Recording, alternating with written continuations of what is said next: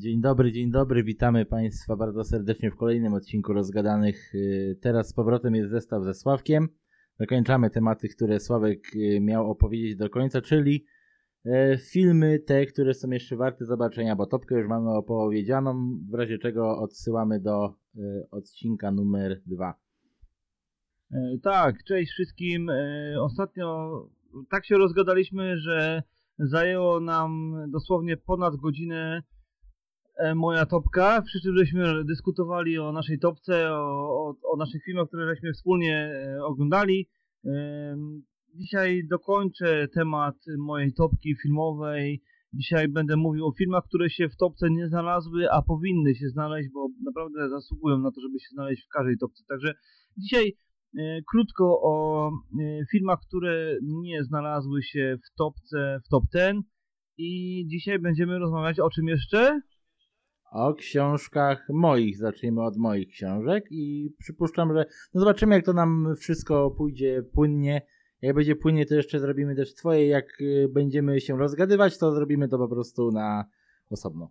Tak, na czyli dzisiaj kończymy filmy, ruszamy z książkami. Tak jak słyszeliście, najpierw Radek opowie o swoich książkach, potem, jeżeli starczy czasu, to wątpię osobiście, ale jeżeli starczy czasu, to przejdziemy do moich książek, natomiast na pewno skupimy się na książkach, o których będzie opowiadał Radek. Także no, dzisiaj będzie trochę się działo w naszej dyskusji.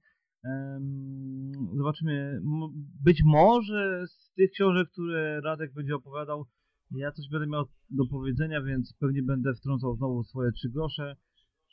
No bardzo fajnie, właśnie chodzi. A znając Radka, to jak będzie słuchał filmów, które nie trafiły do mojej topki ten, to pewnie też będzie wtrącał swoje 3 zdania. Pewnie.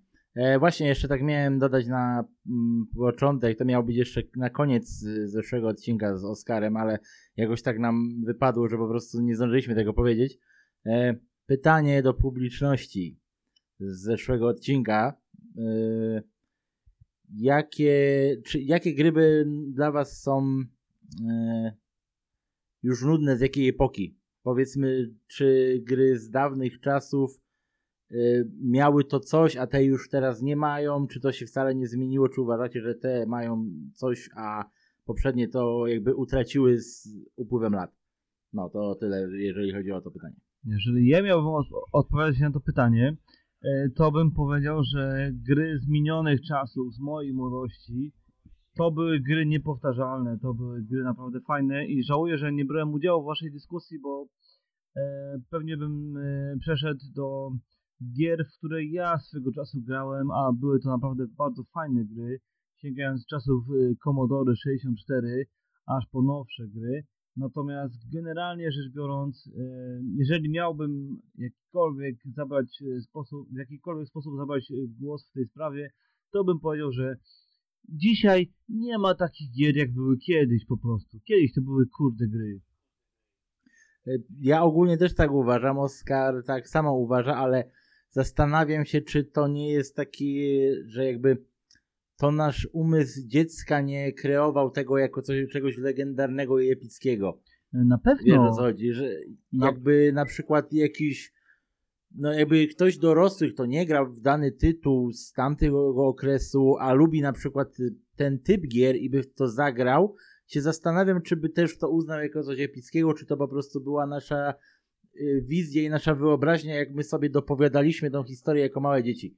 Wiesz co, wydaje mi się, że to jest kwestia tego typu, że no my, z racji tego, że jesteśmy w podobnym wieku, to pamiętamy tamte gry, inaczej żeśmy przeżywali tamte gry. Oskar jest, no nie oszukujmy się, dużo młodszy od nas jednak i on jednak nie przeżywa tych starych gier w taki sposób, jak my żeśmy przeżywali, nie odnosi się do nich w taki sam sposób, jak my z tamtych czasów. Także wydaje mi się, że to jest kwestia tego typu, że po prostu jak byliśmy dzieciakami i graliśmy w takie gry, to bardzo wpływało na nasze emocje, bardzo wpływało na naszą wyobraźnię, bo wtedy nie było jeszcze takiej grafiki tak bardzo rozwiniętej. Także wydaje mi się, że my możemy powiedzieć na ten temat w ten sposób, że za naszych czasów to po prostu rozwijało naszą wyobraźnię, tak? I bardzo wpływało to mocno na nasze postrzeganie gier.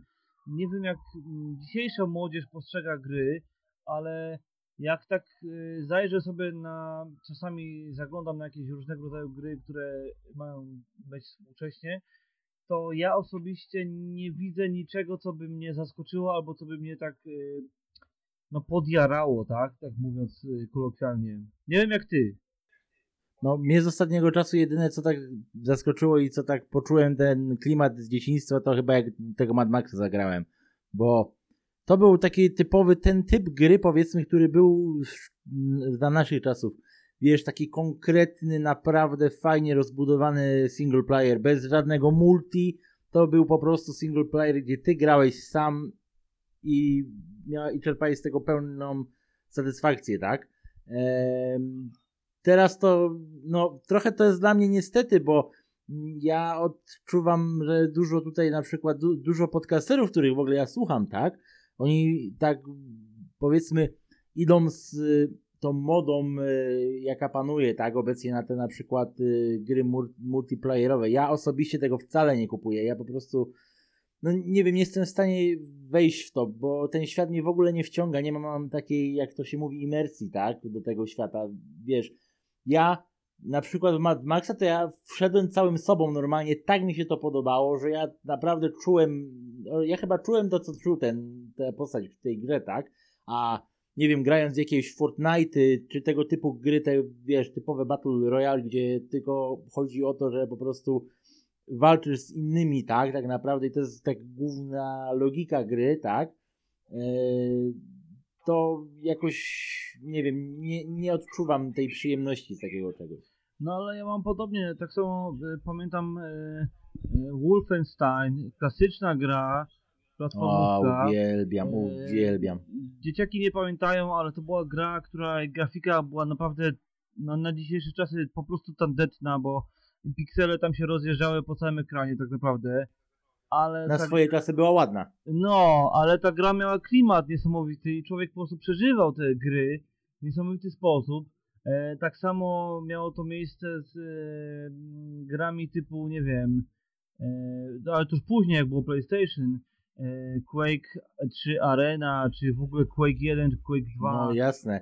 Co ciekawe, pomimo tego, że Quake 3 Arena też był taki nastawiony na multi, tak? Tak naprawdę. Tak. Jako sam. Chociaż mogłeś grać z botami, ogólnie też ci to sprawiało satysfakcję, nawet oczywiście, jak tak. Wtedy wiadomo był taki net jaki był, nie? Więc no dużo się grało z botami i tak to było fajne i tak się bawiłeś przy tym. Ale tak? Mimo wszystko, że grało się z botami i były te multiplayer, ale jednak człowiek czuł taką, jakby to powiedzieć, no przeżywał strasznie te gry wtedy, tak? Tak. Ja pamiętam jak... To tak samo... Ja pamiętam, no mów ty pierwszy. Ja pamiętam jak byłem w technikum i żeśmy na informatyce grali w Quake'a 3 Arenę, bo nie chciało nam się nic zrobić na informatyce i pan profesor powiedział, że możemy sobie pograć. I nawet grał z nami w Quake'a trójkę. Także no myśmy się przez te 2 godziny lekcji informatyki, to żeśmy się ekscytowali tym, że graliśmy na flagi, tak? Tak zwane flagi w Quake 3 Arena. No i żeśmy naprawdę tam przeżywali to ostro. A mam wrażenie, że dzisiejsze gry... Na fragi. No. Na fragi. No, bo ja zrozumiałem na fragi. Na fragi. Drużyny, na fragi. Mhm. Natomiast mam wrażenie takie, że dzisiejsze gry są po prostu nijakie, jakieś takie mdłe i że wszystko jest jasne od początku i nikt tak nie przeżywa tego aż tak bardzo, bo jest tych gier bardzo dużo w takiej jakości. No, za naszych czasów nie były te gry w jakiejś takiej wielkiej jakości, tak? No też jest prawda, że to jest teraz taka hurtownia, nie? Że faktycznie, no na przykład chociażby jak miałeś wtedy Quake'a, to miałeś praktycznie tylko Quake'a, no jeszcze ewentualnie ten Unreal Tournament, nie? No tak, ale... Tournament, tak, dokładnie, no. Ale to wiesz, tylko liczył się Quake, tak? Tak naprawdę jakbyś, no nieporównywalnie nawet do tego Unreala, a... Teraz to masz, nie wiem, tego Fortnite'a masz... Far Cry'a. Wszystkich tytułów. Nie, Far Cry to nie, bo akurat Far Cry to jest singlówka. Far Cry akurat jest świetną grą swoją drogą. Nie, ale... nie wiem, bo grałem w nią kiedyś i naprawdę bardzo fajnie się grało. Tu mówię bardziej z tych, to mówię bardziej z tych takich battle royalowych, no Fortnite, Overwatch, tego typu, o. To wszystko tak. Jest taka hurtownia po prostu kasy i to jest moim zdaniem tyle, jeżeli chodzi o takiego typu gry. No nie jest to, co było wtedy, że ty faktycznie normalnie miałeś ten tytuł i już zajebiście jest ten tytuł i on był robiony dla wszystkich, tak? A te są takie już bardzo, bo tutaj mi się to bo właśnie to jest niby ogólnie zrobione pod jedną stylówę, ale każdy ma jakby swój osobny klimat i jakoś ludzie po prostu wchodzą w dany klimat i wiesz, mnie na modę na Overwatcha. Teraz jest Fortnite, co moim zdaniem specjalnie, jak ja na to patrzę z perspektywy z zewnątrz, to moim zdaniem to specjalnie nie robi różnicy, jedno a drugie. No ale dobra, przesiedli się teraz, to jest ta gra popularna. Wtedy to było tak, że miałeś tego Quake'a i ty grałeś tego Quake'a i to grałeś go parę lat tak naprawdę, chociaż nawet chodziły i tam nowsze tytuły, to i tak ty tego Quake'a grałeś i ty do niego wracasz, nawet teraz jesteś w stanie odpalić Quake'a i się cieszyć z niego. No tak było. Ja mam wrażenie, że za 10 lat te dzieci, które teraz grają na przykład właśnie w Fortnite'a, po pierwsze nie będą w stanie go odpalić, bo serwery już dawno padną, to jest jedna sprawa, a druga sprawa, że nie będą czerpać z niego w ogóle frajdy, w żadnym stopniu moim zdaniem. No mnie się wydaje, że na pewno za 10 lat sprzęt będzie zupełnie inny i Fortnite nie odpali po prostu na tych sprzętach, bo będzie już za stary. Właściwie już minęło tyle lat, jak jeszcze odpala, nie? Tylko po prostu są ewentualnie zmodowane pliki exe, że jesteś w stanie odpalić, tyle, nie? Ja mogę od siebie dodać jeszcze tylko tyle, że ja zawsze lubiłem grać w gry strategiczne. Age of Empires czy Warcraft 3, to były takie kultowe gry. Ja naprawdę spędzałem godziny nad tym, żeby grać w te gry. I do dzisiaj bardzo lubię grać w gry strategiczne.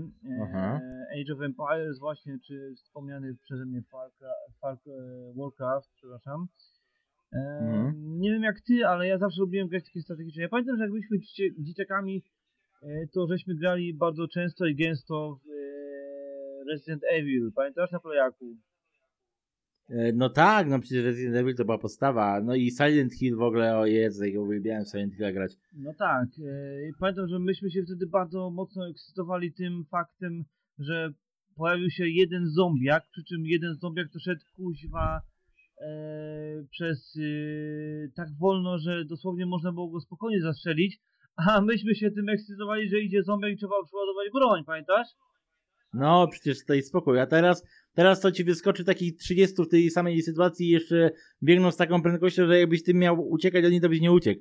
A wtedy to on szedł takim tempem, że to nie wiem, byś mógł żółwia puścić tam i by on go wyprzedził. Zwłaszcza, że bohater, którym się grało, miał opcję, że biegnie, ucieka, a zombiak po prostu sobie szedł. Tak, dokładnie.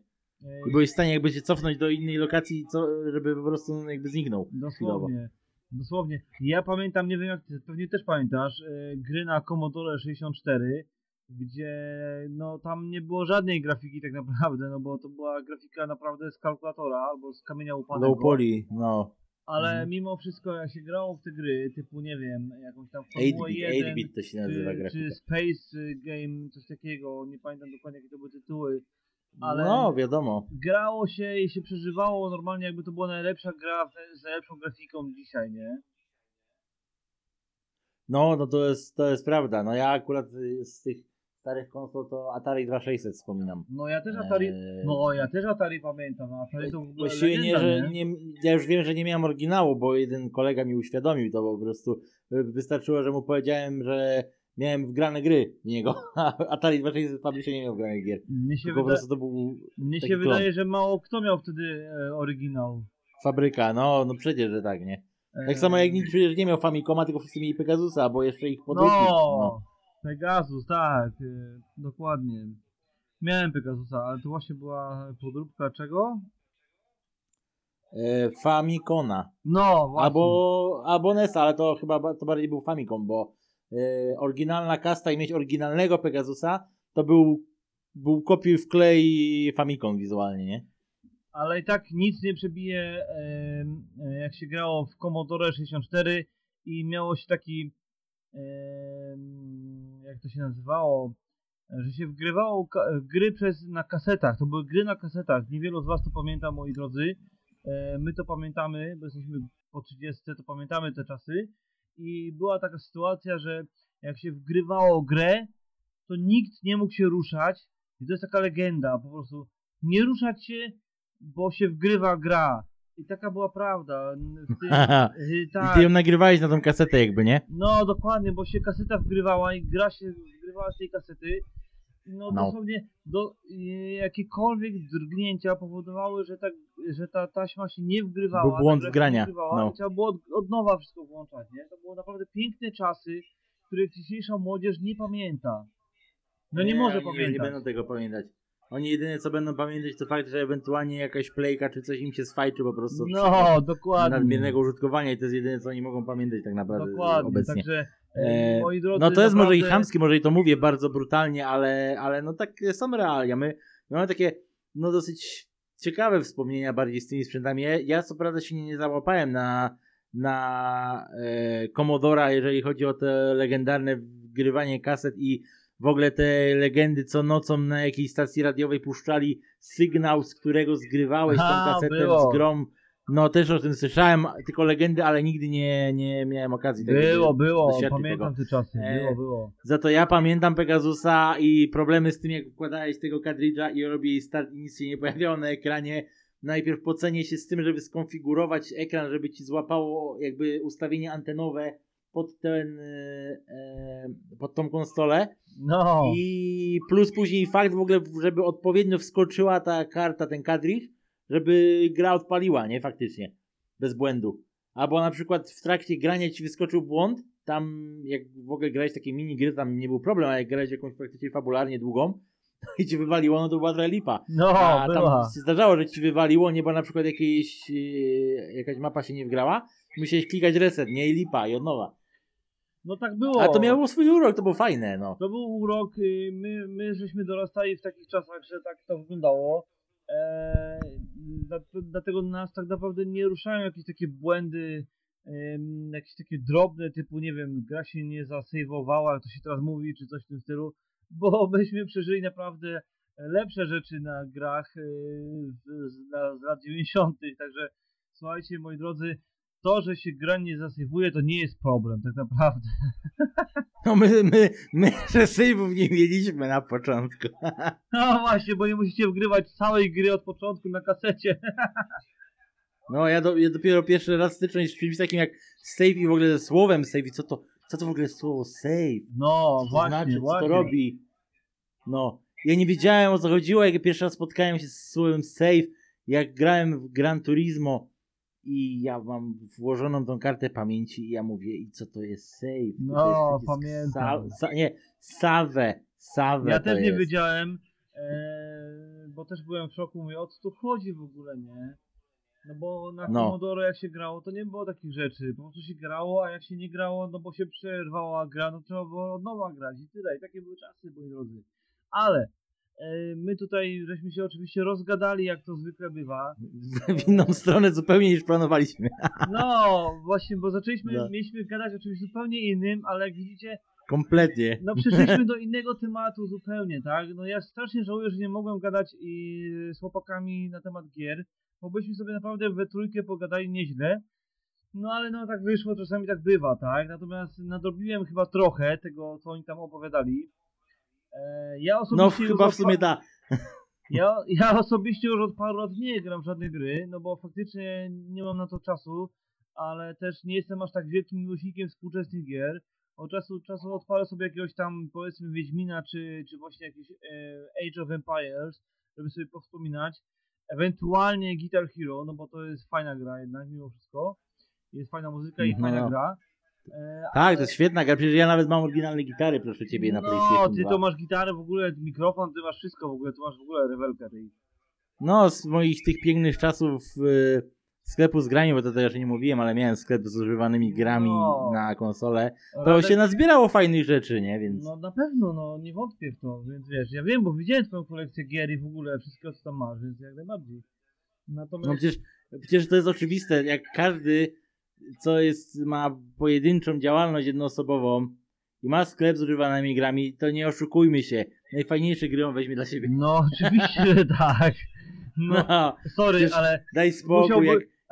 Ale musiałbyś być głupi, żeby nie wziąć tych najfajniejszych gier. No, kuzynie, no, jasne to jest. No, przecież daj spokój. Także tak, troszeczkę żeśmy odeszli od tematu, ale tylko dlatego, że oni z Oskarem rozmawiali o grach. Ja rzadko tylko, że napomknęłem o tym.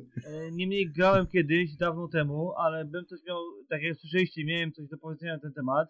Natomiast oczywiście, jak to w naszym przypadku bywa, żeśmy się rozgadali i żeśmy odeszli od tematu, który miał być dzisiaj przewodnim, a dzisiaj mieliśmy zrobić dwa tematy, czyli moje, jakby, że tak powiem, poza top 10 filmy, które powinny być w top 10, ale nie są, ale są w innym top 10, i książki Radka, więc mam nadzieję, że uda nam się to jednak mimo wszystko zrobić. W sumie gadamy dopiero 20 minut, więc moi drodzy, jesteśmy w stanie spokojnie nadrobić temat. Tak jest. W ogóle ja tak się zastanawiam, czy my nie powinniśmy sobie dać takiego motto naszego podcastu, takiego jaki był ten tekst, ten monolog tego gościa z Asterix i Obelix, Mistrza Kleopatra. No. Pamiętasz? No nie pamiętam, przypomnij mi. Czekaj, zaraz go odpalę. Zaraz tutaj puszczę cytat normalnie. No czyli też nie pamiętasz po prostu, no. Ale... Nie, bo jest długi, dlatego długi to jest monolog, dlatego ja ten, ale to jest taki bardzo adekwatny do tego, w jaki sposób my rozmawiamy, ja ci powiem, wiesz. Ale musicie nam wybaczyć, że czegoś nie pamiętamy, bo jesteśmy w tym wieku, że możemy już nie pamiętać. Starość, nie radość. Tak, dokładnie, a mając, uwierzcie mi, naprawdę, mając 30 lat, można nie pamiętać paru rzeczy. Dokładnie tak. Na przykład ja nie pamiętam, że mam zadzwonić do mojego kuzyna, kiedyś umawiamy, że mam zadzwonić i wtedy on dzwoni do mnie i mówi, że znowu żeś zapomniał, a wy no tak, zapomniałem. No, ale tu to już u ciebie to już jest wiek konkretny, nie? To już jest wiek. No to już jest taki przykład, że... No, to już jest taki klasyczny przykład naszej dyskusji, tak? Tak jest. O, znalazłem ten cytat, mogę zacytować. Dawaj. Dobra, to jadę. Moim zdaniem to nie ma tak, że dobrze albo że niedobrze. Gdybym miał powiedzieć, co cenię w życiu najbardziej, powiedziałbym, że ludzi. Ludzi, którzy podali mi pomocną dłoń, kiedy sobie nie radziłem, kiedy byłem sam. I co ciekawe, to właśnie przypadkowe spotkania wpływają na nasze życie. Chodzi o to, że kiedy wyznaje się pewne wartości, nawet pozornie uniwersalne, bywa, że znajduje się zrozumienia, które, by tak rzec, które pomaga się nam rozwijać. Ja miałem szczęście, by tak rzec, ponieważ je znalazłem. Dziękuję życiu, dziękuję mu. Życie to śpiew, życie to taniec, życie to miłość. Wielu ludzi pyta mnie o to samo, ale jak ty to robisz? Skąd czerpiesz tą radość? A ja odpowiadam, że to proste, to umiłowanie życia, to właśnie ono sprawia, że dzisiaj na przykład buduję maszyny, a jutro, kto wie, dlaczego by nie, oddam się pracy społecznej i będę od choćby sadzić, znaczy marchew. Tyle. Hej, a to nie jest czasami coś, co żeś wysłał na Messengerze do nas? Tak, to było to, dlatego to musiałem zacytować, bo to było bardzo, bardzo adekwatne. A ja właśnie nie rozumiałem kontekstu i miałem się ciebie pytać, co to w ogóle znaczy, o co to chodzi tej... No chodzi o to, że tak jak my, przechodzimy z tematu w temat, tylko że tutaj to było bardzo, bardzo ściśnięte, że tak powiem.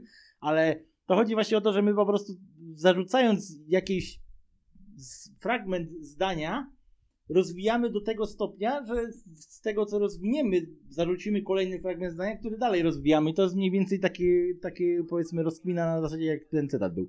Nie no, teraz to ja kminię, ale jak żeś wysłał mi to na Messengerze, to tak zostawiałem się, a ten co, kurde, w poetę się bawi, czy co? O co chodzi w ogóle? Nie skojarzyłem w ogóle, że to jest cytat Asterixa, więc wow, szacun, panie.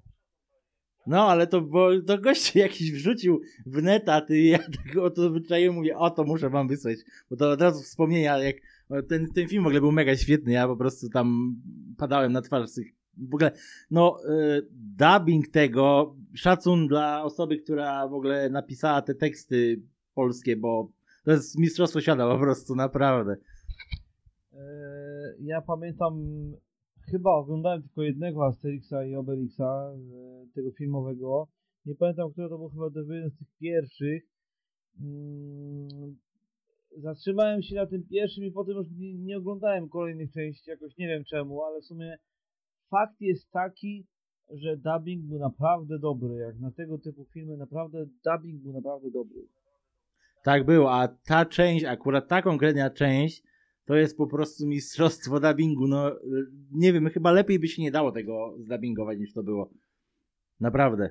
No proszę, no to fajnie, że tak mi to wyszło. Znaczy ja pamiętam z jednego filmu właśnie, że ten dubbing był naprawdę całkiem niezły i bardzo śmieszny, więc pasowało nawet do tych wszystkich gagów, mimo że to był film, a nie film animowany, czy też film 3D, jak to się teraz mówi. Tak, to jest ten jeden z wyjątków, kiedy dubbingowany film mi podszedł, bo ja ogólnie nie... Teraz, jak jest ta moda, co teraz, jak nie wiem, chyba, co to było, Iron Man 3 chyba był pierwszy, którym widziałem, co był dubbingowane, to mnie aż mgliło w tym kinie, jak to oglądałem. Naprawdę, to było straszne. Znaczy, ja generalnie nie jestem fanem dubbingu, bo po prostu nienawidzę. Jak usłyszałem Gwiezdne Wojny w wersji dubbingowej, po prostu się złapałem za głowę i mówię tak, kuźwa, co to jest w ogóle, nie? Ale fakt jest taki, że dubbing pasuje tylko i wyłącznie do filmów typu Shrek, czy właśnie wspomniany Asterix i Obelix. No do animowanych lub takich konkretnych, co by odpowiadały jakby pod dubbing, bo są takie legendarne, typu właśnie chociażby cokolwiek Marvela, co moim zdaniem kompletnie nie pasuje, by było dubbingowane. No i Gwiezdne Wojny, tak. No, to jest też dla mnie niewyobrażalne, że miałem Gwiezdne Wojny oglądać z dubbingiem polskim, tak. No, sorry, jak usłyszałem w Zemście Sithów, jak był dubbingowany Lord Vader, po prostu złapałem się za głowę i mówię tak, WTF! Mówię, no nie, no tak nie może być po prostu, nie? No, daj spokój. Dobra, to tyle na temat kiepskich i dobrych dubbingów. No, może zacznijmy wreszcie to, co mieliśmy mówić. Myślę, że kiedyś wrócimy do kwestii dubbingi kontra napisy. Myślę, że taki podcast by się przydał. Coś czuję, że to będzie gruby temat też, ale Jezus, jakbyśmy mieli, chyba będziemy musieli przesłuchiwać każdy z naszych podcastów i spisywać to, co my mówimy. No to by było fajne na podcast. Myślę, że to trzeba zrobić w końcu. No, chyba tak, chyba trzeba będzie. No tak, ale jak tutaj Radek słusznie zauważył, żeśmy się oczywiście, zresztą ja też o tym mówiłem, żeśmy się rozgadali jak przekupy na rynku. No to przechodzimy chyba do tematu dzisiejszego, jednego z tematów dzisiejszych, żeby szybko przejść do tematu drugiego, czyli do twojego tematu. Tak jest. Także ja postaram się nie zanudzać was dzisiaj tematem filmowym, ponieważ szykuje się temat książkowy, na który też chcę się troszeczkę wtrącać Radkowi w zdanie, bo ja na pewno znajdę jakieś książki, które ja czytałem albo które zamierzam czytać. I pewnie będę miał coś na ten temat do powiedzenia. Natomiast myślę, że przejdziemy teraz szybko do filmów, które moim zdaniem mogłyby się znaleźć w top 10, ale się nie znalazły, no bo inne były dużo lepsze, tak? Mhm. No dobrze. To dawaj. No to zaczynam w takim razie. Ciśniemy. Na pewno. I tutaj będzie bez numerów, no bo w sumie tak naprawdę to są filmy, które mogłyby się spokojnie znaleźć w jakiejkolwiek topce, w jakimkolwiek rankingu, ale specjalnie nie przydzielałem im żadnych numerów, ponieważ te filmy są naprawdę świetne i nie wyobrażam sobie kinematografii bez tych filmów po prostu, tak? Więc te filmy nie mają numerów, ale są dla mnie bardzo ważne i bardzo istotne. I tutaj numerem, powiedzmy w cudzysłowie oczywiście, numerem 1 będzie Braveheart, czyli Waleczne Serce. Aha, no. Absolutnie tak, legendarny film z Melem Gibsonem w roli głównej, o tym jak Szkoci próbowali wyzwolić się spod jarzma Anglików i wzniecili bunt, i to nie jeden oczywiście. Film absolutnie genialny, bardzo realistyczny, pokazujący bardzo mocno jak to mogło wyglądać w tamtych czasach.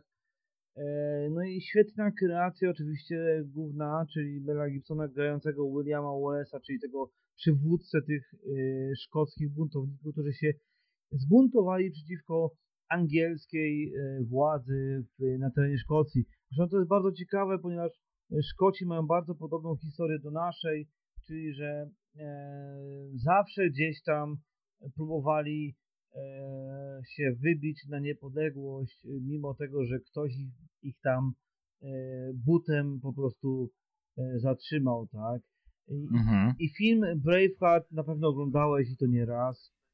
Braveheart... Tak, no już w ogóle nasza kochana telewizja nam go puszcza całkiem, no to w miarę często puszczają jak na normy telewizyjne. Znaczy ja nie oglądam telewizji generalnie, ja po prostu ten film mam w pamięci, wielokrotnie go oglądałem za dzieciaka i wielokrotnie go oglądałem... No ja już teraz też nie oglądam, ja po prostu pamiętam, że teraz co go puszczali. No, no więc właśnie.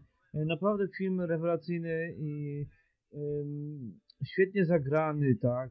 Świetne są sceny bitew. Pamiętna scena, gdy Anglicy coś tam pertraktują ze Szkotami i pojawia się William Wallace i nikt nie wie, że to jest William Wallace. William Wallace jest większy niż od ciebie. Tak, słyszałem, że ma 2 metry i zjada ludzi na żywca. To była po prostu piękna scena, po prostu naprawdę pokaz takiej dobrego poczucia humoru, ale też takiej właśnie fajnej narracji. No i oczywiście bitwy były krwawe tak jak powinny być krwawe, brutalne na maksa, jak tylko się dało, no bo filmy, które reżyseruje Mel Gibson, zazwyczaj są brutalne na maksa, ale pokazują po prostu tak, jak to mogło wyglądać. I to mi się bardzo, bardzo podobało w Bravehearcie, to dzisiaj wspominam ten film. Co do takich filmów tego typu mi bardzo podszedł film z Keanu Reevesem, Siedmiu Samurajów. O tak, no. Czekaj, lubię bardzo ten film, bardzo lubię ten film. Czekaj, to nie było czasami 47 Roninów? Jezus Maria, nie wiem. Bo Siedmiu Samurajów to jest klasyczny film Kurosawy z lat chyba 50. albo 60. A to może mój błąd. Jeżeli mój błąd, to sorry. Ale to chodzi mi o samurajach z Keanu Reevesem. No, dobra, tak to masz na myśli 47 Roninów chyba. Możliwe, że tak. No, pewnie tak. Ale no 7 samurajów swoją drogą jest też świetny film. Tak, oczywiście 7 samurajów jak najbardziej rewelacyjnym filmem. I na jego podstawie Amerykanie zrobili swój własny film Siedmiu Wspaniałych, o kowbojach oczywiście, który doczekał się remake'u po 20 latach, po 40 latach prawie, że doczekał się remake'u. Nie wiem, czy widziałeś remake, ale widziałeś remake? Nie widziałem. Remake jest fajny, rzadko kiedy mówię, że remake jest fajny, no bo czasami po prostu remake'i są beznadziejne, ale akurat w przypadku Siedmiu Wspaniałych, mimo tego, że wiele rzeczy się nie zgadzało faktycznie z oryginałem, amerykańskim oryginałem oczywiście, no bo nie mówimy o samurajskim, to jednak mimo wszystko film był fajny, było takie nasze poczucie humoru, więc myślę, że spodobałoby się ten film, zdecydowanie. Spoko, chętnie zapoznam się. Odezwij się do mnie, to będziesz miał okazję obejrzeć. Dobra, spoko, miał na uwadze. Okej, spoko. Dobra, co tam dalej masz? Dalej mam Szeregowca Ryana. No wiadomo, to musiało być. Tak, film z końca lat 90. Film, który pokazuje faktycznie jak wyglądała II wojna światowa, jak w ogóle wygląda wojna, tak? W sensie, że są emocje ludzi, są jak nawzajem tam siebie zabijają i tak dalej. To jednak mimo wszystko gdzieś główni bohaterowie przeżywają to wszystko, że przestali być ludźmi i stali się jakimiś zwierzęćmi się stali, tak? Zwierzętami, że po prostu zabijają się tak naprawdę bez celu, nie rozumieją tej wojny i to jest właśnie fajnie pokazane w tym filmie. Mało tego, pokazane w tym filmie jest no mimo wszystko bohaterstwo, tak, że jeden za drugim stoi. Mało tego, podobają mi się sceny bitewne, no bo sceny bitewne też są bardzo realistyczne, zwłaszcza lądowanie w Normandii 6 czerwca 1944 roku. Świetnie, po prostu obraz jest taki, że masz wrażenie, że jest to na żywo, albo jest to przekaz z tamtych czasów, ponieważ kamera była bardzo ruchoma, tak jakby operator kamery leciał razem z aktorami przez całą plażę i po prostu przeżywał te same emocje, w sensie jak było bombardowanie, ostrzeliwanie i tak dalej. Jest to bardzo realistycznie pokazane naprawdę jeden z najlepszych filmów z Tomem Hanksem, znaczy inaczej, Tom Hanks jest w ogóle genialnym aktorem, ale Szeregowiec Ryan to moim zdaniem jeden z najlepszych filmów z tym aktorem tak naprawdę, moim zdaniem oczywiście. No, spoko. Ja też uznaję, uważam, że ten film jest świetny, a co do takich tego typu, nie wiem czy oglądałeś film Full Metal Jacket. Tak, ale to już dawno temu, to jest stary film, z lat chyba 80., jeżeli dobrze pamiętam. Tak, jest stary, jest, ale zrobił na mnie ogromne wrażenie, jak go oglądałem za pierwszym razem. To powiem tak, jeżeli chodzi o takie filmy w tym klimacie jak Szeregowiec Ryan, to Tom Hanks razem ze Stevenem Spielbergiem po Szeregowcu Ryanie chcieli nakręcić coś nowego, coś innego, ale opowiadającego właśnie historię wojenną. I Tom Hanks i Steven Spielberg byli producentami serialu Kompania Braci, który był na podstawie oczywiście książki Stephena Ambrose'a. I serial był naprawdę rewelacyjny, po prostu kopał zatki po całości, tak? Także jeżeli jest ktoś z was, kto nie oglądał, a lubi takie filmy, to polecam Kompanię Braci, naprawdę mega serial. To był jeszcze wtedy czasach, gdy te seriale nie były aż tak bardzo modne, to bodajże było 10 odcinków tego serialu, który opowiadał od lądowania w Normandii aż po zakończeniu II wojny światowej. Także naprawdę sceny, w których oni walczyli, w których byli ostrzeliwani, są tak bardzo realistyczne, że po prostu szczęka opada, nie? Aha, no to tak, to prawda. I ten sam, w podobnym tonie był nakręcony serial Pacyfik, który był z kolei też oparty na książce właśnie Stephena Ambrose'a o tym samym tytule i opowiadał o walkach Amerykanów w czasie II wojny światowej z Japończykami właśnie tam na Pacyfiku, więc także polecam osobiście, no proszę. Jeżeli ktoś nie oglądał, to naprawdę polecam. No proszę, dobra, to proszę zapamiętać, na pewno warto uwagi. Co dalej masz w zestawieniu? Dalej mam film, który został troszeczkę zbesztany i zrównany z błotem w owym czasie, jak wyszedł w kinach. Mam na myśli film John Carter. Aha, ty zarysuj mi fabułę, żebym sobie przypomniał, bo ja kojarzę nazwę bardzo. To jest film o gościu, który był w trakcie wojny amerykańskiej, czyli tak zwanej wojny secesyjnej. I w pewnym momencie schował się w jednej z jaskiń, bo nie chciał się przyłączyć do Unii. Schował się w jednej z jaskiń i tam coś wydarzyło się, że teleportował się swoim ciałem, właściwie duszą i ciałem na Marsa. Jak odkrył, że jest na innej planecie, tam sobie skakał, bo była zupełnie inna grawitacja, on nie potrafił panować na swoim... to był ten film, mi się on bardzo podobał też, ja też uznaję, że jest bardzo fajny. Tak, film był świetny, był po prostu rewelacyjny, to jest w ogóle na podstawie książek Księżniczka z Marsa, taka seria była na początku XX wieku, Księżniczka z Marsa.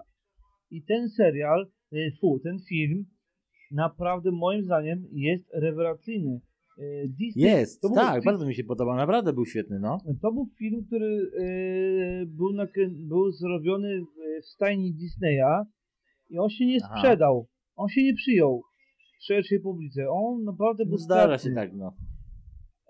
Ale ja pamiętam, ten film i zrobił na mnie naprawdę wielkie wrażenie, bo jestem wielkim maniakiem takich historii, uwielbiam takie historie i naprawdę uważam, że John Carter był filmem naprawdę dobrym, ale niszowym. Niewielu ludzi zrozumiało sens tego filmu i niewielu ludzi podchwyciło tę magię tego filmu. To jest zdecydowanie prawda. Właśnie ja ten film widziałem pewnie na jakiejś kolejnej z tych telewizji, co akurat puszczali jako Superkino, wiadomo, albo inne tam z tych ramówek, wiesz, piątkowo-sobotnich. I go obejrzałem, mówię, o dobra, leci w telewizji, przy okazji, to sobie pykniemy, obejrzymy, nie? No. I tak sobie zacząłem oglądać, pomimo nawet tych przerw telewizyjnych, które są strasznie nudne i ty kompletnie gubisz się z tym, co ty oglądałeś w ogóle, to było zajebiste, mi się naprawdę to podobało i nawet w trakcie przerw nie zapomniałem, o czym to było. Więc to coś znaczy. Tak, i warto tutaj zaznaczyć, że efekty specjalne były naprawdę bardzo dobre. To jest film, tak, były. To jest film z roku, poczekajcie, muszę zerknąć. To jest film z roku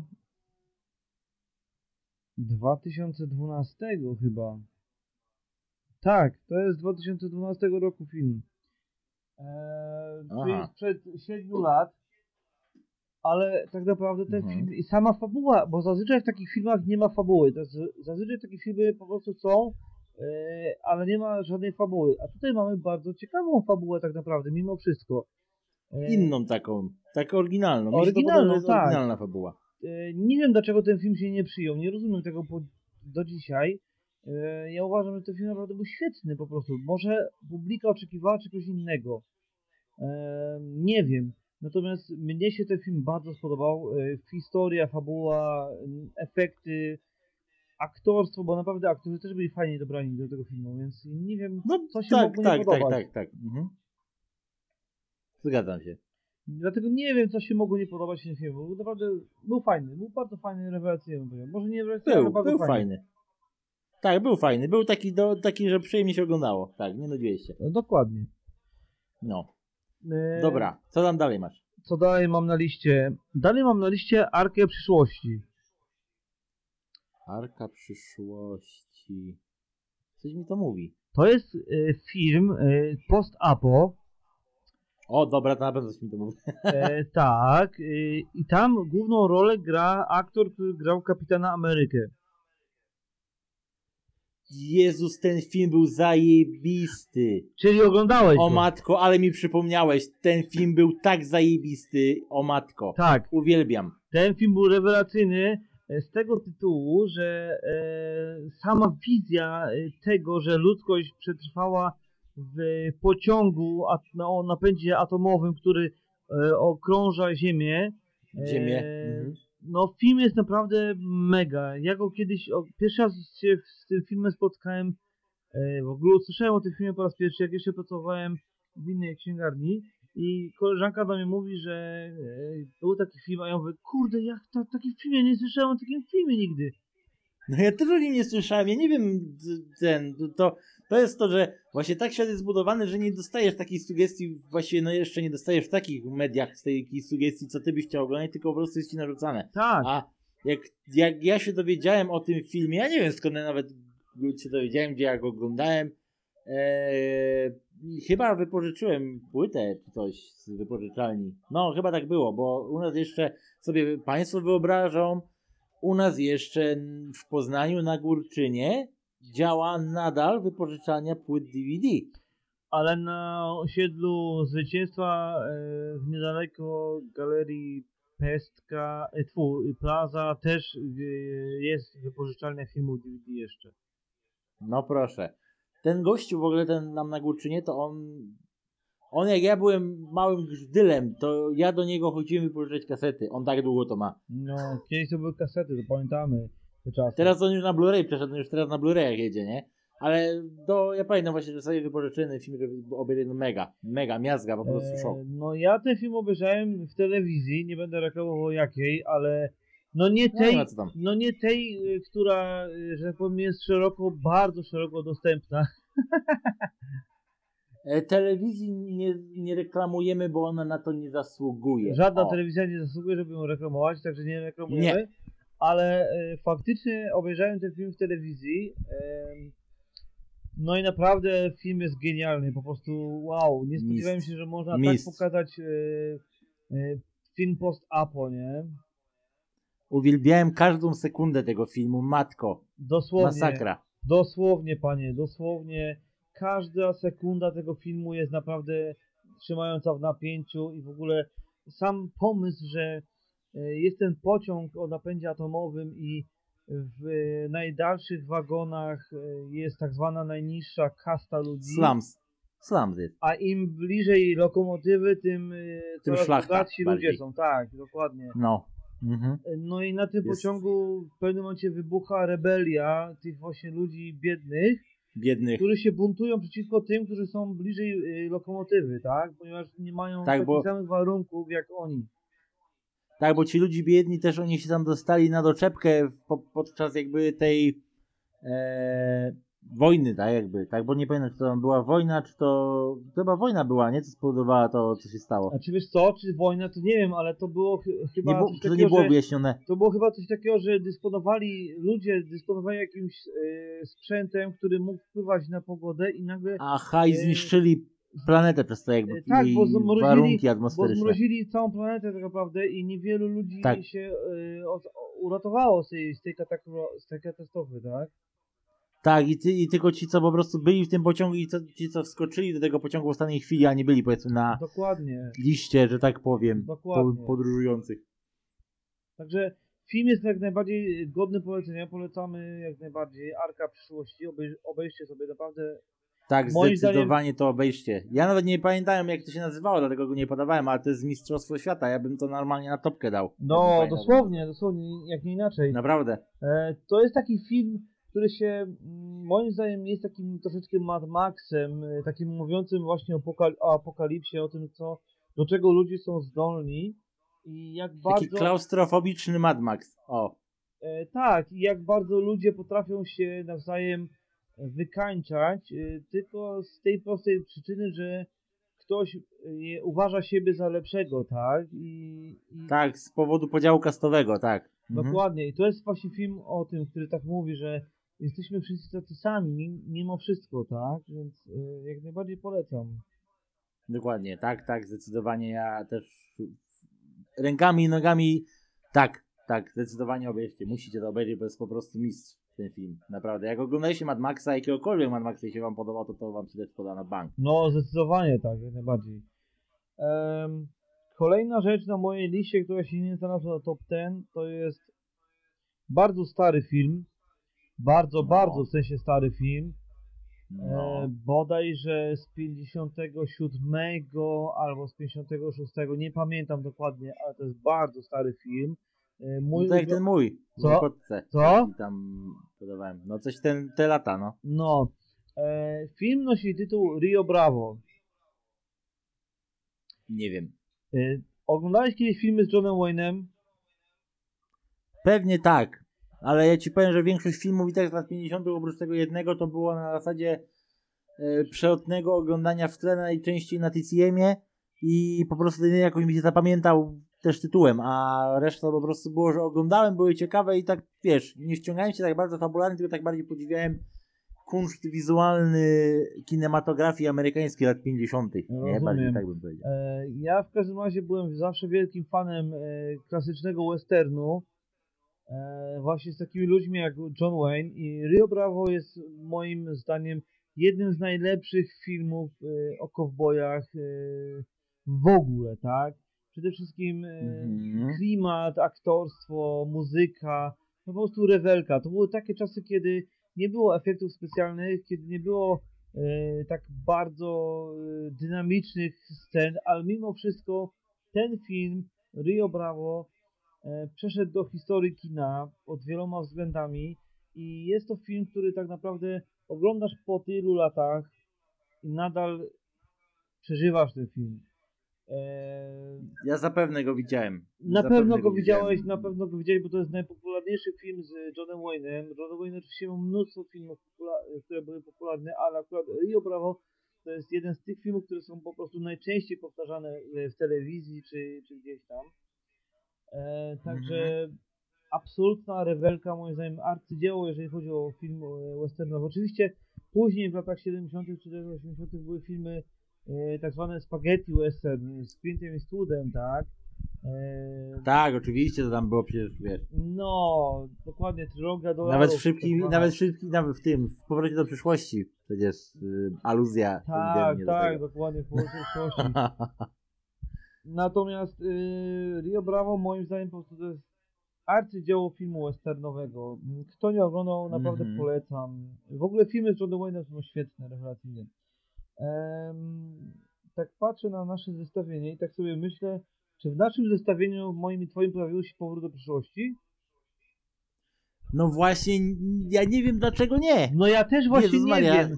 No ja właśnie też nie wiem, jak to się stało w ogóle, że ta trylogia się nie znalazła w naszym zestawieniu wcześniejszym. Masakra, przecież to ukształtowało moje dzieciństwo.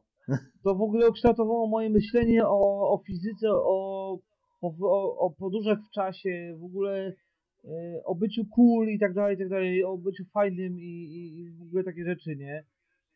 No. To ukształtowało moje myślenie w formie faworyzowania trampek.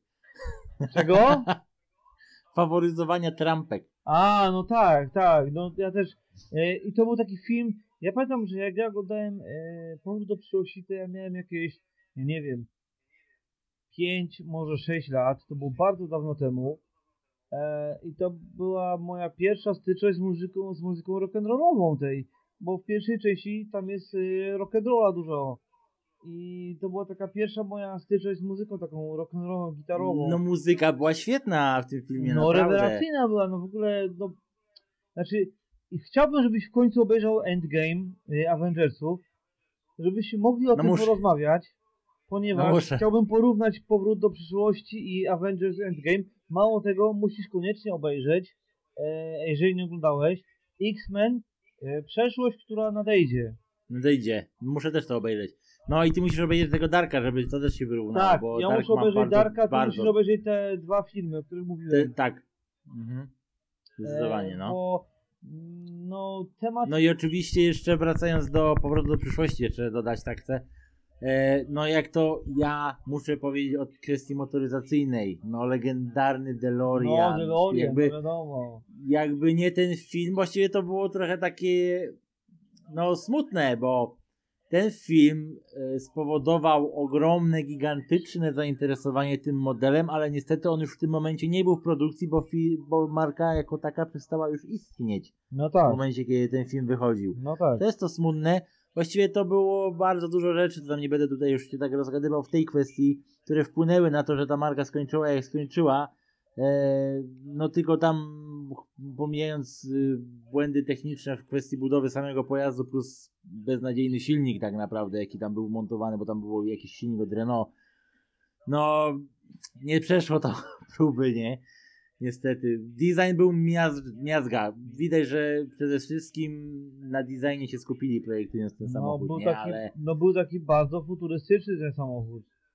No był, no nawet jak go pokazali, przecież na pewno ludzi szokowało jego wygląd, jak go pokazali w ogóle w samym filmie, jak oglądasz, nie wiem, Robocopa chociażby z tego samego okresu, to te futurystyczne auta wyglądają tak jak ten, który już był wówczas w produkcji, tak? No dokładnie. Naprawdę. Nie wiem czy wiesz, nie wiem czy zauważyłeś, ale DeLorean pojawia się również w gliniarzu z Beverly Hills, z Eddie Murphy.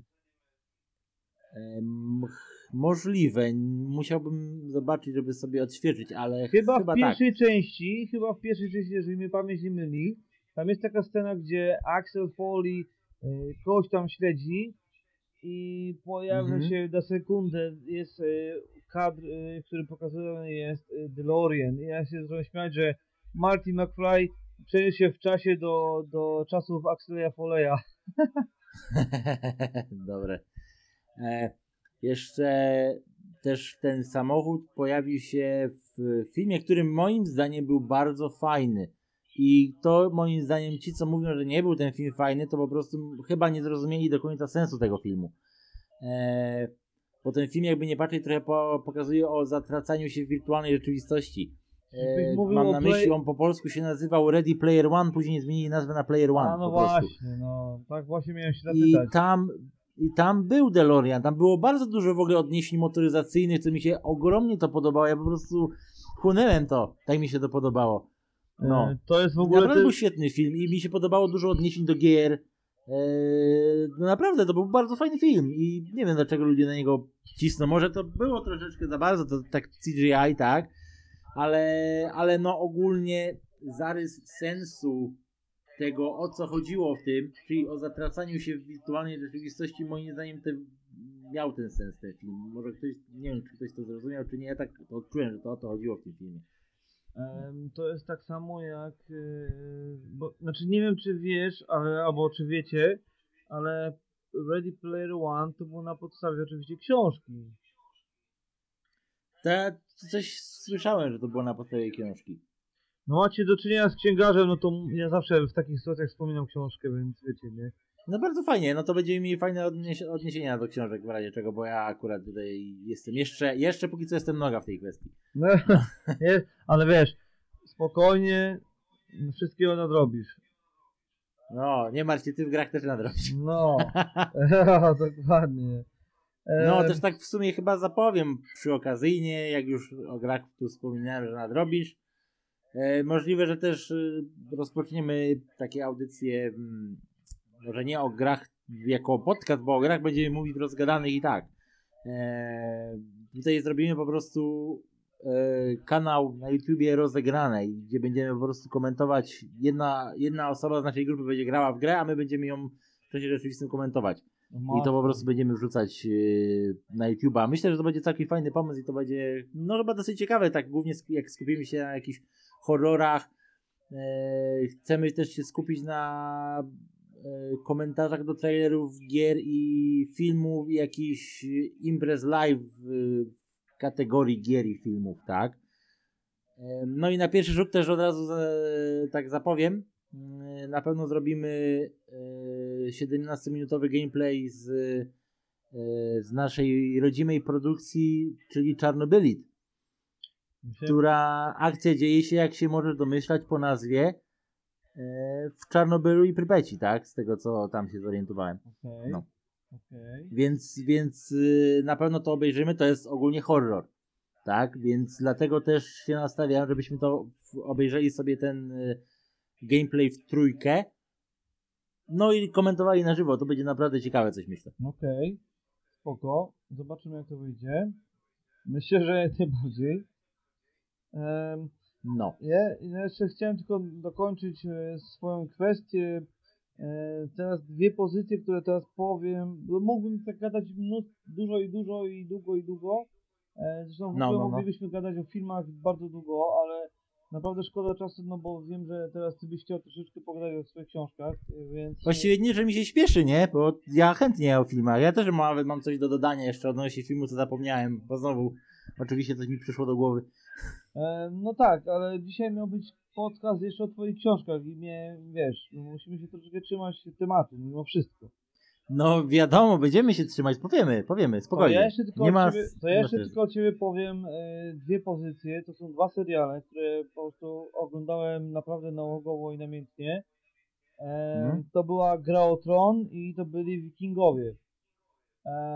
No Gra o Tron... Ja nie oglądałem ani jednego, ani drugiego i jakoś, właściwie nie wiem, bo mówię, chyba to nie jest mój, powiedzmy, nie jestem odbiorcą tego, no, powiedzmy. Możliwe, chyba, że tak nie jesteś odbiorcą, natomiast ja zawsze lubiłem tematy wikingów, zawsze lubiłem tematy mitologii skandynawskiej, to mnie temat serialu zachwycił i po prostu oglądałem naprawdę, oglądam cały czas, bo ten serial cały czas trwa, chociaż tak naprawdę teraz oglądam tylko i wyłącznie z przyzwyczajenia, że to jest po prostu serial Wikingowie.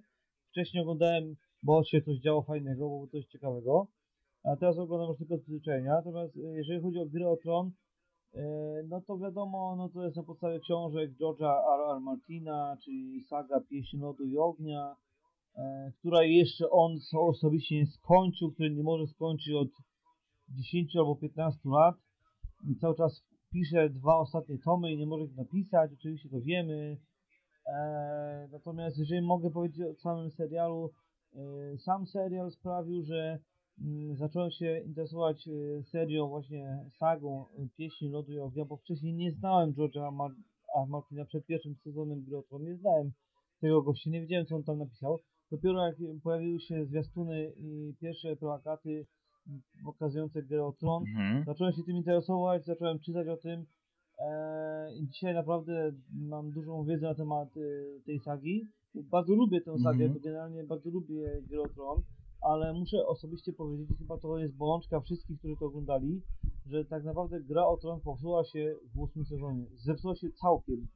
No bo inaczej, scenarzyści, producenci po prostu chcieli bardzo szybko zamknąć wątki, które otworzyli, które były otwarte w poprzednich sezonach i zamknęli je bardzo źle. Zdaniem wielu fanów z serialu i książek, w tym również moim zdaniem, bardzo źle zamknęli praktycznie wszystkie wątki, no bo chyba tylko dwa wątki zamknęli bardzo dobrze, tak jak się spodziewałem. Natomiast w 8 sezonie, czyli ostatnim, po prostu skopali sprawę, tak? I to widać było, że scenariusz był pisany na kulanie w nocy bez światła jeszcze ułatwił. O ja, no to ja słyszałem też dużo opinii na ten temat. Nie oglądałem, więc nie wypowiem się, ale no też słyszałem dużo negatywów w tej kwestii. Natomiast jeżeli chodzi o Wikingowie, bo nie chcę się tutaj znęcać nad 8 sezonem Gry o Tron i nad producentami, scenarzystami, no bo dosyć się wylało na nich już fekaliów, że tak powiem. Sam też sporo rzeczy pisałem na ich temat parę miesięcy temu, jak się kończył sezon. Natomiast przejdę teraz do Wikingów. Wikingowie oczywiście jest oparte na historii faktycznej, historycznej postaci Ragnara Lodbroka i do momentu, kiedy on zakończył żywot w bardzo historyczny sposób, tak jak to było w historii pokazane, do tego momentu tak naprawdę ten serial był świetny. Potem zaczął się ten serial robić troszeczkę już tak, że tak powiem, nudny.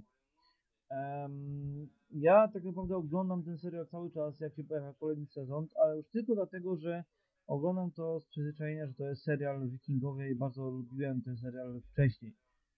Jest kilka fajnych postaci, właśnie Ragnar, Lagerta, Björn i tak dalej, i tak dalej, i tak dalej. Ale po śmierci Ragnara, to nie jest tajemnicą, chyba wszyscy to wiedzą, nawet jeżeli ktoś tego nie oglądał, no bo historycznie Ragnar Lodbrok musiał umrzeć w taki czy inny sposób. No muszę przyznać, że po śmierci Ragnara już ten serial przestał być fajny, w sensie mam wrażenie, że pewne wątki są rozciągnięte naprawdę na siłę, nudne i żenujące. Zwłaszcza, że są to wątki postaci, które w poprzednich sezonach były naprawdę bardzo fajne. I to jest coś, co boli trochę, jak się ogląda to od pierwszego sezonu. Natomiast sam serial jest fajny pod tym względem, że jest naprawdę, odpowiada realiom tamtych czasów. Bardzo mi się podoba to, że jest to bardzo realistyczny serial. Oczywiście jest tam kilka błędów, czy to w ubiorze wojowników wikińskich, czy to w samej historii, czy gdzieś tam w jakimś uzbrojeniu. Oczywiście są tam pewne takie momenty, gdzie jest błąd, ale tak naprawdę jak ktoś, kto się na tym nie zna, nie zwróci na to uwagi szczególnie, tak? Więc wiadomo. Nie jest to bardzo rażące dla kogoś, kto nie jest aż tak bardzo w temacie. Natomiast generalnie sama historia jest fajnie pisana. Wikingowie są pokazani naprawdę jako tacy wojownicy, którzy się po prostu nie boją śmierci, bo wiedzą, że po śmierci czeka ich wizyta w Walhalli, gdzie będą mogli trenować i będą mogli pić z rogów miód i będą mogli zabawiać się z walkiriami, aby czekać na Ragnarok, czyli na bitwę ostateczną. No to właśnie tego typu jest ten serial. Co mi się najbardziej spodobało w ostatnich sezonach serialu, była taka scena bardzo fajna w jednym z ostatnich odcinków sezonu, w którym Ragnar umiera. Jest taka bardzo fajna scena, w której, bo generalnie trzeba tutaj powiedzieć to, że ten serial nie jest przepełniony taką baśniową mitologią, w sensie, że bogowie skandynawscy nie odgrywają tej wielkiej roli, tak? Tak jak to w wielu filmach tego typu produkcji się pojawiają, jacyś tam bogowie, czy tam magia i tak dalej, i tak dalej. Nie, tutaj mamy realizm, mamy realne, żywe postacie. Ta mitologia skandynawska oczywiście się tam przewija, bo musi przewijać, ale w ostatnim odcinku jednego sezonu, już nie pamiętam dokładnie, w którym to było sezonie, ale w jednym z odcinków oczom tego Ragnara, synom tego Ragnara pojawia się Odyn, czyli najważniejsze bóstwo w mitologii skandynawskiej. I to jest po prostu tak rewelacyjnie pokazane, ta wizja tego Odyna, który im przekazuje informację, że ich ojciec zginął. To jest tak świetnie pokazane, że po prostu ja za każdym razem, jak tę scenę oglądałem, to miałem ciary kuźwa na maksa, nie? No bo naprawdę to było rewelacyjnie pokazane. Po prostu się czuło ten klimat tych wikingów, tej klimat tej mitologii, że ten Odyn się pojawia z tymi krukami i przekazuje informacje o śmierci jednego ze swoich ulubionych wojowników, tak? Synom tego wojownika. Naprawdę to była jedna z tych scen, które naprawdę były moim zdaniem najlepsze. Nie? Powiem ci. Zachęciłeś mnie. Będę musiał obejrzeć sobie. Znaczy powiem tak, ja osobiście polecam ten serial, naprawdę jest bardzo fajny, bardzo ciekawy, bardzo dobrze zagrane są sceny bitewne, w ogóle tam jest dużo krwi, dużo siekania się toporami, no bo to czasy średniowieczne, to wikingowie jak się ścierali z innymi rycerzami czy coś w tym stylu. Naprawdę są te sceny bardzo mocne, bardzo dobrze pokazane, sceny bitewne, więc chociażby z tej perspektywy polecam, żeby to obejrzeć, bo naprawdę sceny bitewne są świetnie pokazane. Także rewelka. Spoko. To co, wszystko z twojej listy? Tak, skończyłem swoją listę. Uważam, że za dużo bym mógł się jeszcze rozgadać na temat filmu, który nie... No, wiadomo. Także przechodzimy chyba już teraz płynnie do twojego tematu. Zaraz przejdziemy. Jeszcze tylko dodam coś od siebie. No. Chciałem jeszcze dodać takie jeszcze dodatkowe filmy, o których zapomniałem, a to na szybko nie będę się rozgadywał. Tak po prostu powiem co i dlaczego. Nie powiedzieliśmy chyba o Sin City, czy mówiliśmy? Nie mówiliśmy, o fakt. No, mi się bardzo podobało Sin City, bardzo mi się podobało, jak graficznie było zaprezentowane, gra aktorska mi się bardzo podobała i mi się podobał motyw takiego jakby detektywa, tak? No. Który tam odkrywa tą całą nam historię. No, fajne, naprawdę bardzo super, bardzo. Też zdecydowanie polecam. Chętnie opowiadamy znowu. W ogóle szata graficzna taka bardzo komiksowa była wtedy. Tak. I fajne, to było właśnie najfajniejsze, to był taki najwięcej dawało do tego filmu. Tak, dokładnie.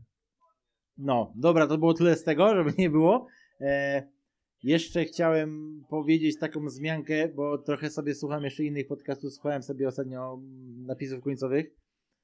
I tak dla wyjaśnienia, bo tam często mówią chłopaki, głównie właśnie ta męska część o tym mówi, że było ostatnio dużo mówienia o rozmowy o szybkich i wściekłych, tak? No. I oni stwierdzili, że pierwsze Szybcy i Wściekli oraz, właściwie ja to tak zrozumiałem, że to chodziło, że pierwsze Szybcy i Wściekli oraz 60 sekund to pokazywało kulturę muscle carów.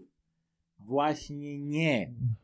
Właśnie ja to chciałem tylko wyjaśnić, żeby tutaj widzowie wiedzieli, bo ja tutaj akurat mi się wydaje, że motoryzacyjnie jestem dosyć doedukowany, powiedzmy, tak. Nawet bardzo bym powiedział.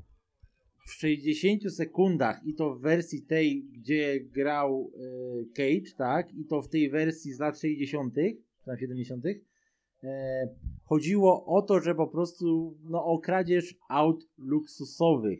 Nie chodziło tu o muscle cary wyłącznie. Oczywiście tam się przewijały, tam było w filmie z Cage'em Plymouth Barracuda w kolorze Marlboro Red, co tam było o nim opowiedziane, ale też były auta egzotyczne europejskie, było Lamborghini Diablo na przykład, tak, to nie można tego nazwać, że to było o kulturze muscle carów, bo to mogli po prostu tak powiedzieć przypadkiem z faktu, że ostatnie auto, jakie było w tym filmie, to było legendarny Eleanor, tak? Czyli Shelby GT500, stworzony, zmodyfikowany przez Filipa Fusa, nie? No. Ale to ja bym nie kreował, powiedzmy, całości filmu jako kultura muscle carów po jednym aucie, tak? Były muscle cary, a to było ogólnie auta egzotyczne, żebyśmy sobie wyjaśnili.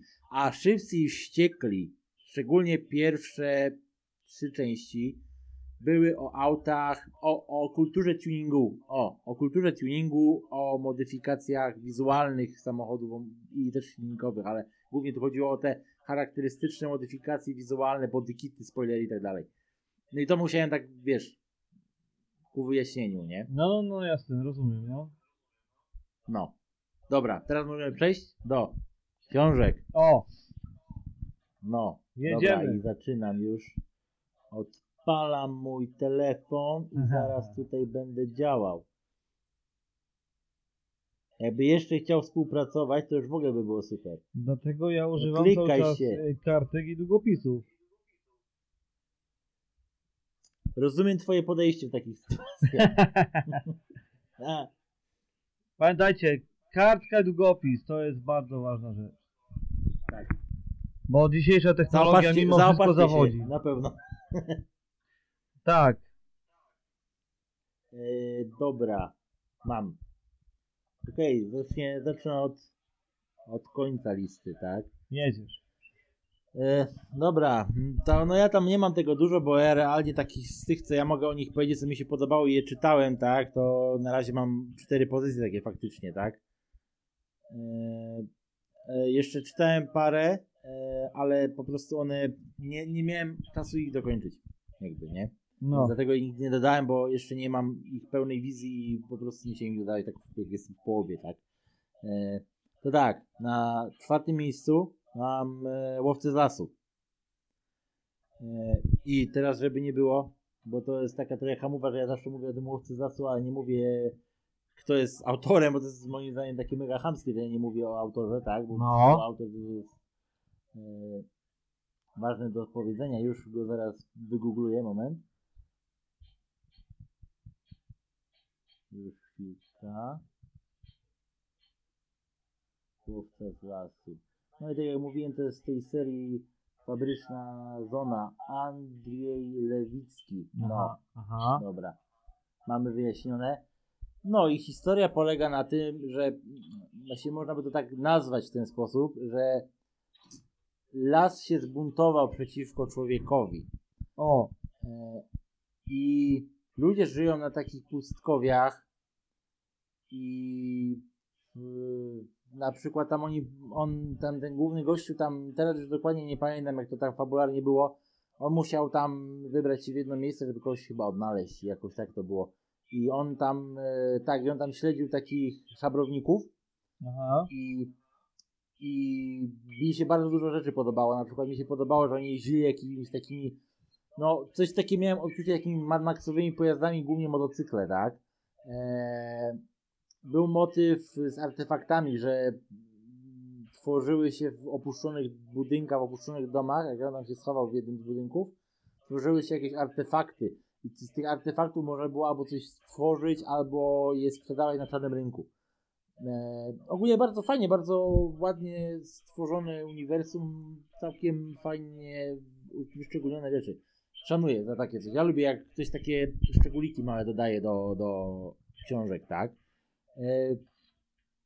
No i to tyle w tej kwestii tej książki, tak? No tam więcej do dodania w jej temacie nie mam.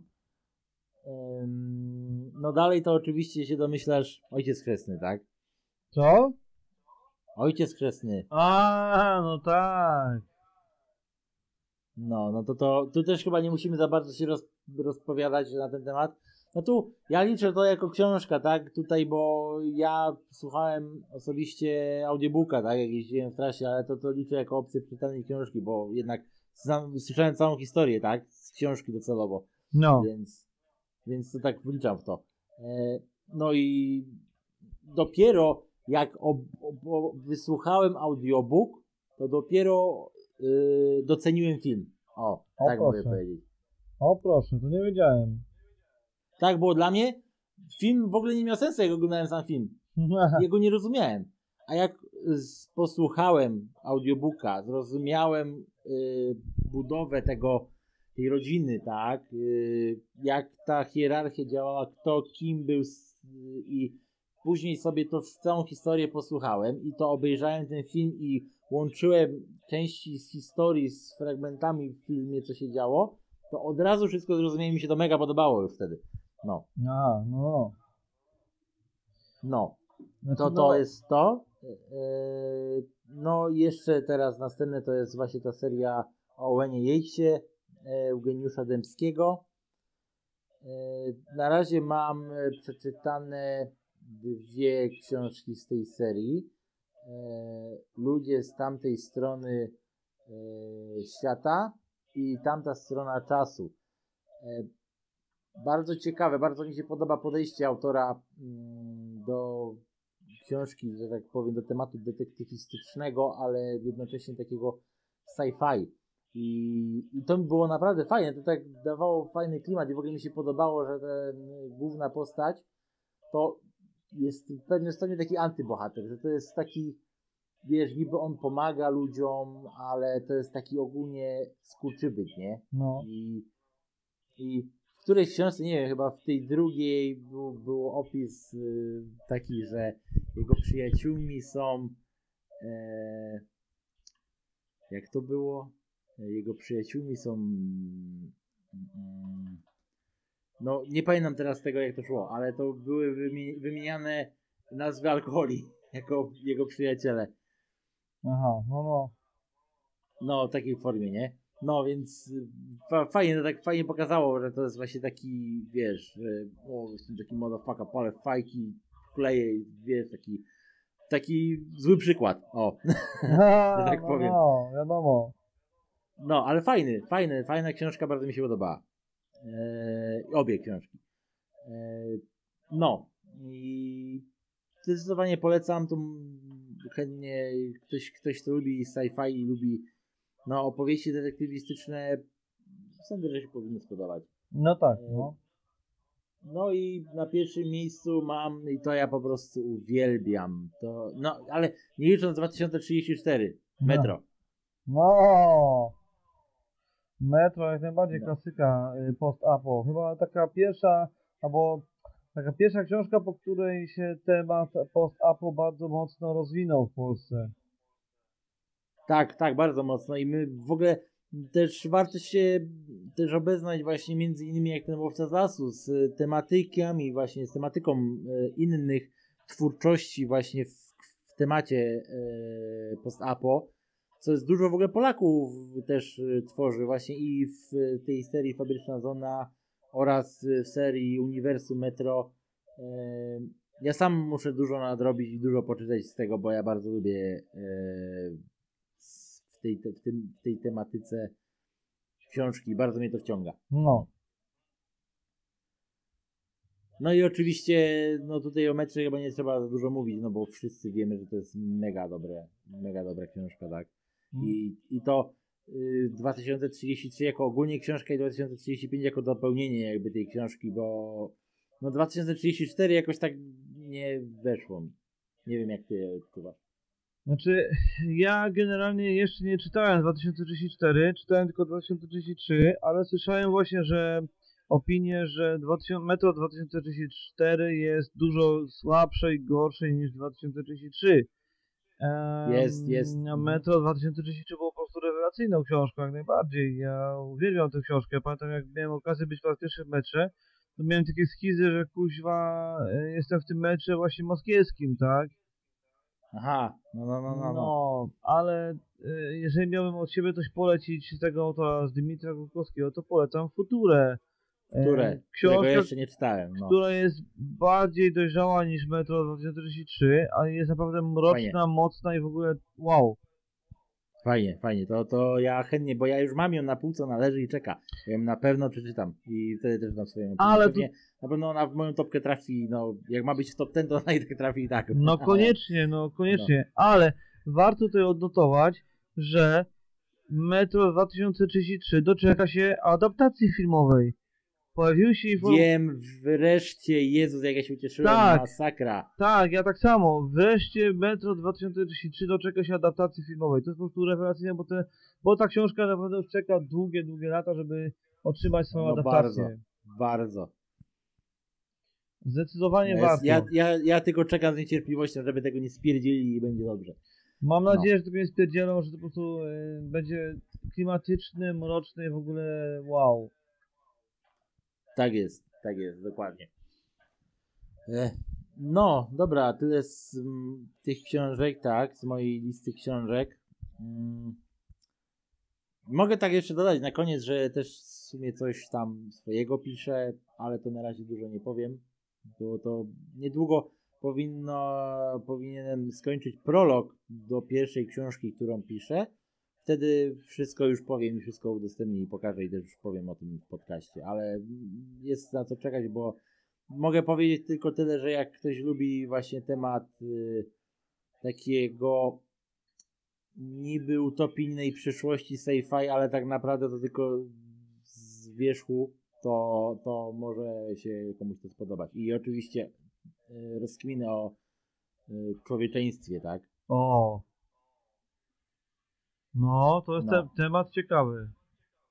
No, ja sądzę, że może to się spodobać wielu osobom, dlatego też to piszę, bo to w pewnym stopniu jakoś pokazuje moją wizję takich wszystkich tych filmów i wszystkiego, co ja tak uwielbiam i co tak, powiedzmy, ukształtowało moją wizję takich rzeczy.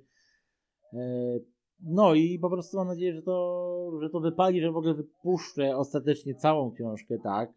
No może powiem też, że ją wrzucę na jakiegoś Polak Potrafi albo na coś, żeby po prostu jakoś odwingować ją, jakby ktoś chciał. No. Ale to na spokojnie. No. No i tam oprócz tego też mam w planach parę innych, ale to ja chcę tylko na tej się skupić, bo resztę mam zarys zrobiony, a po prostu chcę się skupić na tej, na ten moment. Jak ta wypali, to będę jechał dalej z tematem, ale jak nie, to tam po prostu odpuszczę sobie, może będę tak hobbystycznie sobie tak po cichu z boku coś pisał. No tak, no tak. Ja też coś tam piszę, ale że tak powiem, stanąłem w martwym punkcie i muszę do tego opowiadania wrócić. Nie mam za bardzo czasu, ale może kiedyś mi się uda wrócić do tego tematu i coś tam poprawić i nanieść i w końcu, żeby to opublikować w formie nawet domowego PDF-u, nie wiem, zobaczymy jeszcze. No bo to jest to, bo no my, właściwie ja wiem, że dużo ludzi jest takich, co mają tak dużo czasu, że tak jak też rozmawiałem zeszłym razem, jak rozmawiałem z Oskarem na ostatnim podcaście, tak? No. Też mówiliśmy o tym, że jak to Oskar ładnie ujął, że nakręcać się nagranie, powiedzmy, w obecne tytuły w tych czasach, to mogą tylko ci, na których my pracujemy. On to tak powiedział, dosyć brutalne stwierdzenie. No nie, oczywiście to nie licząc młodzieży, no bo oni nie mają prawa nawet w tym momencie zarabiać, tak? Tych niepełnoletnich osób, tak? No tak. Ale tu on miał na myśli właśnie tych pełnoletnich, co po prostu, wiesz, troszeczkę to taki...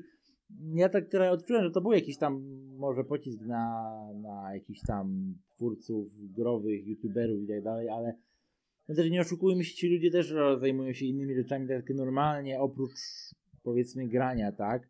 No tak. No, a tak ci, co po prostu sobie grają i nie wiem, jadą na pieniądzach państwa za samogranie tak dla siebie nawet, to właśnie mi się wydaje, że on tych miał na myśli, nie? No. No więc to tyle ode mnie. W tej kwestii tak tutaj puściłem trochę smętnie. No. No bardzo ciekawe zestawienie ci powiem. Naprawdę fajne. A dziękuję. No i też na koniec powiem, że ja też czekam na to, żebyś coś zaczął pisać. Swoją książkę jakąś. No książką bym tego nie nazwał, raczej jakimś opowiadaniem, ale to zobaczymy. No jestem w trakcie pisania, więc gdzieś tam muszę odnaleźć, odkopać swój folder archiwum i muszę się dokopać do tego opowiadania i wrócić. Ale nie nazwałbym tego książką w żadnym wypadku. A no dobra, no spoko. Jak mam dobry dzień, że przysiądę, to faktycznie taka jedna strona tak w godzinkę mi wejdzie, nie? No. Więc całkiem spoko. Teraz jestem na etapie chyba 15 stron około. No proszę. Swojej, więc na pewno będziesz pierwszy, który to przeczyta, jak już skończę ten prolog. No, wiadomo, ja tak samo, jak skończę, to tobie też wyślę swoje wypociny. No i oczywiście tutaj w moim przypadku tego prologu, to też państwo go dostaną i przeczytają, bo go udostępnię kompletnie za darmo. No, więc sam prolog, tak? No, dokładnie. No, bo pełnosprawnej książki to by mi się nawet nie opłacało, bo to tak naprawdę wypociny, jakbym miał na 200 stron zrobić wypociny, to Jezus Maria. Panie. No. Ja nawet nie uderzam, nawet nie myślę o takich sytuacjach. Ja chcę napisać krótkie opowiadanie, a jak na razie... Właściwie co jest ciekawe, w moim przypadku to tak wchodzi. Że faktycznie jest szansa na to, że wyjdzie mi tyle stron. No mi też tak wchodziło parę lat temu. Ale jak stanąłem w martwym punkcie, no to już muszę do tego wrócić, odnaleźć przede wszystkim muszę, a potem mogę wrócić i pisać dalej. No, bo to, wiesz co, to jest fajne, żeby coś takiego robić, nie? Tutaj tak jako, no widzą państwo, my jesteśmy tacy, że my trochę tutaj gadamy, trochę jakieś tu podcasty, trochę coś, tak właśnie my lubimy takie różne rzeczy się brać po prostu, które no, nam sprawiają jakąś satysfakcję, tak, żeby, no może troszeczkę też może w jakimś stopniu się tak odseparować od takiego szarego świata, powiedzmy, w pewnym stopniu. Ale też, żeby przedstawić wizję, którą my przedstawialiśmy tylko sobie nawzajem. No tak, no to jest racja. No. Więc co? Chyba tyle na dzisiaj. Myślę, że tak, bo Patrzę na czas, prawie półtorej godziny dzisiaj znowu żeśmy dodali. Znowu. No to tak to jest z nami, nie? No, kto komu się podoba, zapraszamy do oglądania dalej, bo to tak będzie wyglądało. Praktycznie zawsze. Może tam się poprawi po prostu jakość wypowiedzi, powiedzmy. Tak. No, a tak to będzie dokładnie taki tok gadania, rozgadania. Tak, ci, którzy nas znają, to wiedzą, że my tak gadamy i my tak potrafimy gadać. Ci, którzy nas nie znają, no to musicie się przygotować, że tak będzie po prostu. Dokładnie tak. No dobrze, to co, dziękujemy w takim razie wszystkim, którzy nas słuchali, którzy dotarli do tego momentu naszego podcastu. Życzymy wam dobrych dni, dobrej nocy, bo my to nagrywamy w nocy. No więc tutaj tym, co słuchają w nocy, to dobrej nocy, tym, co słuchają to z rana, to miłej reszty dnia. Dokładnie. Za popołudnie, to miłego popołudnia. No i tak dalej. I tak dalej. Masz jakiś pomysł na pytanie na koniec? Bo by było fajnie jakieś pytanie na koniec sypnąć. Czy ja mam jakieś pytanie? No tak jakbyś tak dał takie pytanie na koniec, takie podsumowujące to, o czym rozmawialiśmy. Jaka jest wasza ulubiona książka? Tyle. Przy okazji, następnym razem ja będę opowiadał o książkach, więc szykujcie się, naprawdę, będzie to długi podcast chyba. To będzie drugi podcast, bo ty jesteś tak oczytany, że to jest u niego to tak jak z książkami, tak jak z filmami to było, tak jak u mnie z grami. No trochę tak. No, więc się nastawcie, że będzie fajnie. Także pytanie od nas, jaka jest wasza ulubiona książka, bo dzisiaj Radek opowiadał o książkach swoich głównie. Jaka jest wasza ulubiona książka i dlaczego? Dajcie nam znać w komentarzach pod podcastem, a my się z wami dzisiaj żegnamy. Dzisiaj przemawiałem ja, czyli Sławek. I ja, Radek. Trzymajcie się, do usłyszenia następnym razem. Cześć. Tak, dzięki, cześć. Do usłyszenia.